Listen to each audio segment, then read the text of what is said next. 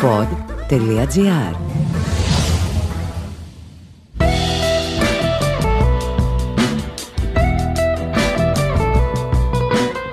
Ναι, μου έκαναν κλειτοριδεκτομή. Μου το λέει χωρίς περιστροφές. Στα χωριά της Αιθιοπίας ακόμη κάνουν.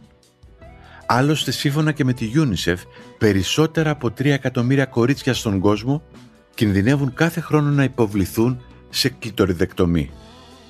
Το μισό εκατομμύριο από αυτά τα κορίτσια ζουν στην Ευρώπη.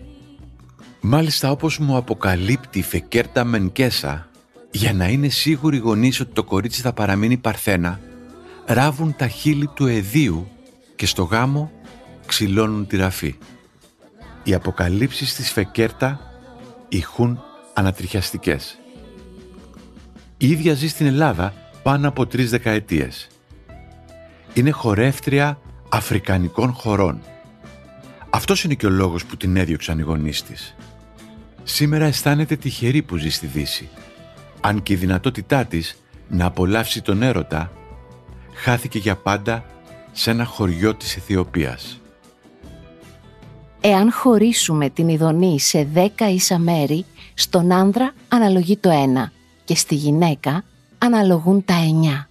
Αυτή ήταν η γνωμάτευση του Μάντι Τηρεσία στη διαφωνία του Δία και της Σύρας για το ποιος γεύεται περισσότερη ειδονή.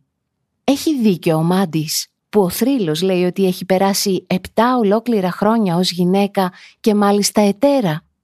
Οι γυναίκες που μιλούν σε αυτό το podcast ίσως έχουν την απάντηση. Δεν μοιάζουν μεταξύ τους. Έρχονται από άλλες συνθήκες ζωής, διαφορετικές κουλτούρες και προτιμήσεις. Και σε αυτή τη συζήτηση με τον Σταύρο Θεοδωράκη θα υπερασπιστούν την αλήθεια του σώματός τους. Με ελευθερία και τόλμη. Με λένε Φουκαρτά Τετλά, είμαι από την Αιθιοπία και είμαι 54 χρόνων. 54 δεν το ξέρω ακριβώς. Πότε ήρθες στην Ελλάδα; Ήμουνα 22-23. Εκεί. Ένα όμορφο κορίτσι. Ευχαριστώ πάρα πολύ. Από την Αιθιοπία. Από την Αιθιοπία, ναι. Ήμουνα παραδοσιακό χορευτρία.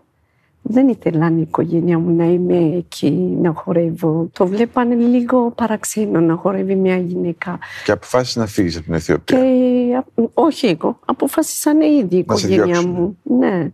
Μου είπανε αφού θέλεις έτσι πήγαινε για καλύτερη ζωή. Και να είμαι μόνη, με αφήσανε μόνη. Έχεις ζήσει πολλά δύσκολα στην Αιθιοπία. Ναι. Και όταν ήσουν κορίτσι, κοπέλα, σε υποβάλλανε σε κλειτοριδεκτομή.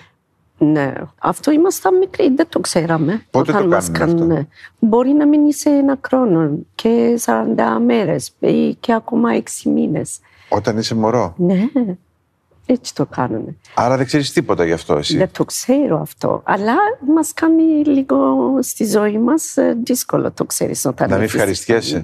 Να μην, ε, πολλά. Να μην κάθεσαι με άντρα πολύ καιρό. Μπορεί να μην είσαι hot που λένε. Αυτό, διάφορα. Αυτό Ήταν είναι λίγο δύσκολο. Στα χρόνια εκείνα που γεννήθηκες ήταν νόμος, έτσι; Όλες οι κοπέλες Όλες. περνούσαν από αυτό το βασανιστήριο. Όλες κοπέλες και η μαμά μου και η γιαγιά μου, όλοι. Δηλαδή είναι σαν παραδοσιακό αυτό. Πότε κατάλαβες ότι δεν είναι νορμάλ αυτό; Πού ήρθα εδώ, Όταν είσαι εδώ. στην Ελλάδα, ναι. Τι μαθαίνεις δηλαδή, πώς το καταλαβαίνεις; Στο πάνω μου δεν το κατάλαβα εγώ. Δεν το ξέρω καν ε, ότι μου κάνανε. Μου λέει η μαμά μου, μου λένε ότι έχω κάνει αυτό. Και λέω, «Ωχ, τώρα όμως, δόξα στο Θεώ, περίπου 18-15 χρόνια είναι νόμο. Δεν πρέπει να το κάνουν. Απαγορεύεται. Απαγορεύεται. Ναι. Αλλά λένε ότι κάποιοι συνεχίζουν να το κάνουν έστω και παράνομα Στο χωριό. στο χωριό. Πολλοί χωριό που δεν έχουν τηλεόραση, που δεν έχουν ε, social media, τίποτα που δεν ξέρουν, ακόμα είναι νόμο. Και όχι μόνο αυτό, και τους ράβουν ακόμα κοριτσάκι, ας πούμε 10-12 χρόνων, πρέπει να τη ράψουν. Γιατί λένε δεν κάνει να πάει χωρίς να παντρεύει. Με άντρα δεν κάνει να κάνει τίποτα. Όποιος άντρα να προσπαθήσει δεν μπορεί.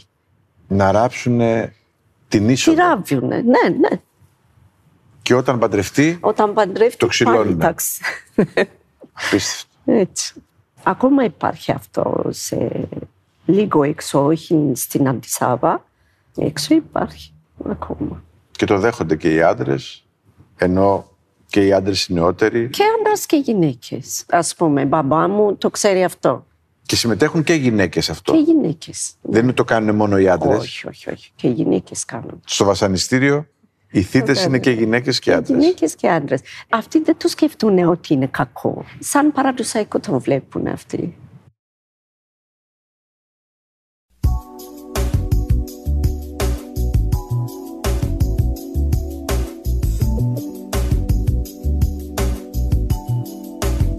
Για πες μου όμως για τη δική σου σεξουαλική ζωή. Α, το δικό μου σεξουαλική ζωή ήταν στα Ελλάδα. Γνώρισα ένα παιδί, βέβαια. Ήταν Από την Αιθιοπία; από την Αιθιοπία. Ήταν καλό παιδί, αλλά δεν μπορούσαμε να συνεχίζουμε. Έφυγε Κάναδα. Μετά γνώρισα έναν άλλο που μεγάλωσε εδώ. Ο μπαμπά του ήταν Έλληνας, η μαμά του από πατρίδα μου. Με αυτόν μείναμε περίπου πέντε χρόνια σχεδόν να παντρεύτουμε. Είχες απόλαυση; Να σου πω συνέχεια τσακωνόμαστε. Πάρα πολύ. Δεν ξέρω γιατί. Εγώ πιστεύω ότι είμαι καλά. Νομίζω μπορεί να μην είμαι καλά. Καταλάβεις. Ε, Μπορεί να νιώθει και αυτός τι λάθος έχω. Αλλά δεν μου το λέει. Δεν μπορείς να έχεις οργασμό. Να, να. Γι' αυτό είμαι μόνη μου. Δεν έχω παντρεύτη, δεν έχω... Δηλαδή δεν- δεν θέλω να του πω έτσι. Δεν θέλω. Δεν μπορείς. Δεν Ναι. μπορώ. Φοβάμαι ακόμα να πάω Με άντρα. με άντρα. Ξέρω εγώ, δεν μου άρεσε. Έχεις μια κόρη όμως; Ναι, Ε, όταν ήμουν μικρή που τις έκανα. Την Σου έκανες είπα. στην Αιθιοπία Την τότε ήσουν έκανα μικρή. εκεί, ναι, κοίτα. Όταν... Πώς; Ναι, Μία ναι. φορά, ε; να σου πω. Μία φορά, χωρίς να ξέρω τι είναι σεξ.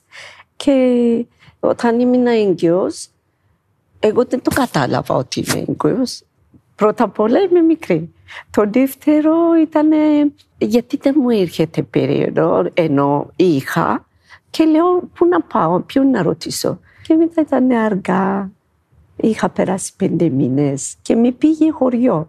Στο χωριό χειρότερα που δεν έχει νοσοκομείο, που δεν έχει τίποτα, από ένα πόλι να πας στο χωριό για φαντάσου. Και αυτή που μου έκανε να γεννήσω ήταν παραδοσιακό, δεν είναι νοσοκομείο. Στο τέλος ήρθε το παιδί, γέννησα. Και αφήνεις εκεί τη κόρη σου; Εκεί στον χωριό α, την άφησα, γιατί δεν μπορούσα να ταΐσω τίποτα. Και μετά πότε τη φέρνεις στην Ελλάδα; Την έφερα 16. 16 χρονών; Ναι. Η κόρη σου την έχει γλιτώσει; Ναι. Δεν της έχει γίνει κλειτοριδεκτομή; Κοίτα να δεις, είχαν προσπαθήσει. Την άφησα στο χωριό και μου είπανε τάδε μέρα πρέπει να την κάνουμε στη κοριτσάκι αυτό. Και λέω όχι μην την κάνετε γιατί πρέπει να τελειώσω εγώ να έρθω. Δεν τη κάνανε πάντως. Δεν τις κάνανε. Ναι. Πόσο χρόνο είναι τώρα η κόρη; Από 28 πάει 29. Έχει ερωτική ζωή; Ναι. Και έχει κάνει παιδί. Έχει κάνει παιδί; Ναι. Αλλά Είμαι γιαγιά. είσαι ευτυχισμένη στην Ελλάδα, ε; Πάρα πολύ. Αφού είναι το καλύτερη μου ζωή έζησα εδώ, τι να πω, δεν... Σε ευχαριστώ. Εγώ. Ευχαριστώ πάλι. Αλήθεια, ευχαριστώ. Θα έρθω μια μέρα να σε δω να χορεύεις. Θα μου αρέσει πάρα πολύ.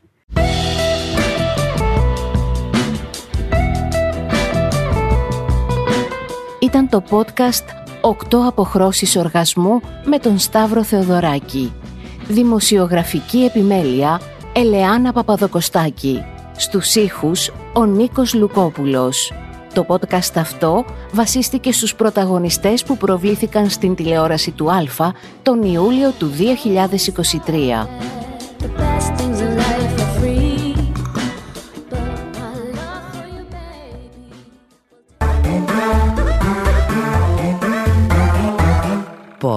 Baby. pod.gr. Το καλό να ακούγεται.